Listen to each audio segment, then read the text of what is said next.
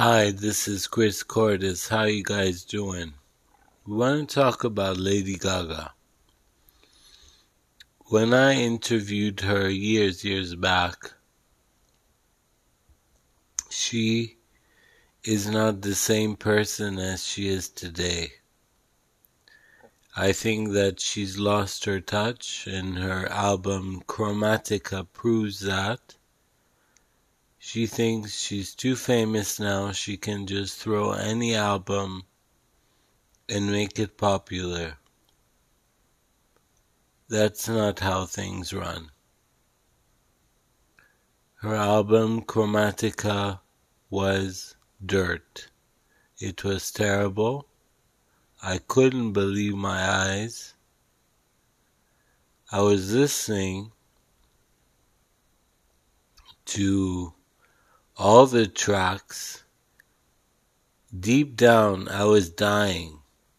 I was like, oh my gosh, when is this gonna finish? When is this gonna finish? She's just throwing out music now that makes no sense, that is boring, boring music boring sounds and boring songs. She's not the same person as she used to be. She's lost her touch. She thinks she's gonna be like Madonna, which she's not. She thinks she's gonna be the new queen of pop. Well, they might make her the queen of pop because poor Britney Spears she was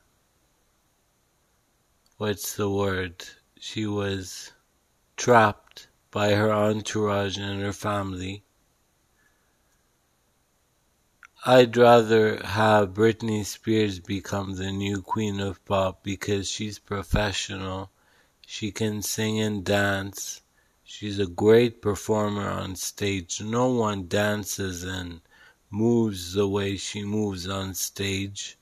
She has charisma and power. Yes, Lady Gaga has a good voice. She does. But her latest album, Chromatica, was a failure.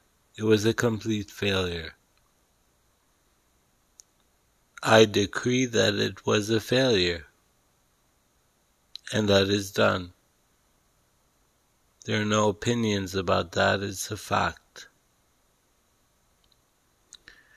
So Lady Gaga, I don't know where her career is heading, but it's heading south.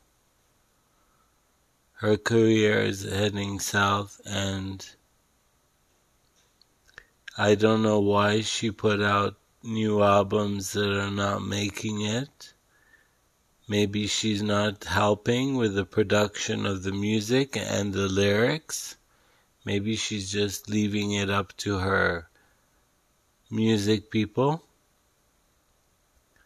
And that's the way the cookie crumbles. So only time will tell. We will see what her blueprint has in store for us.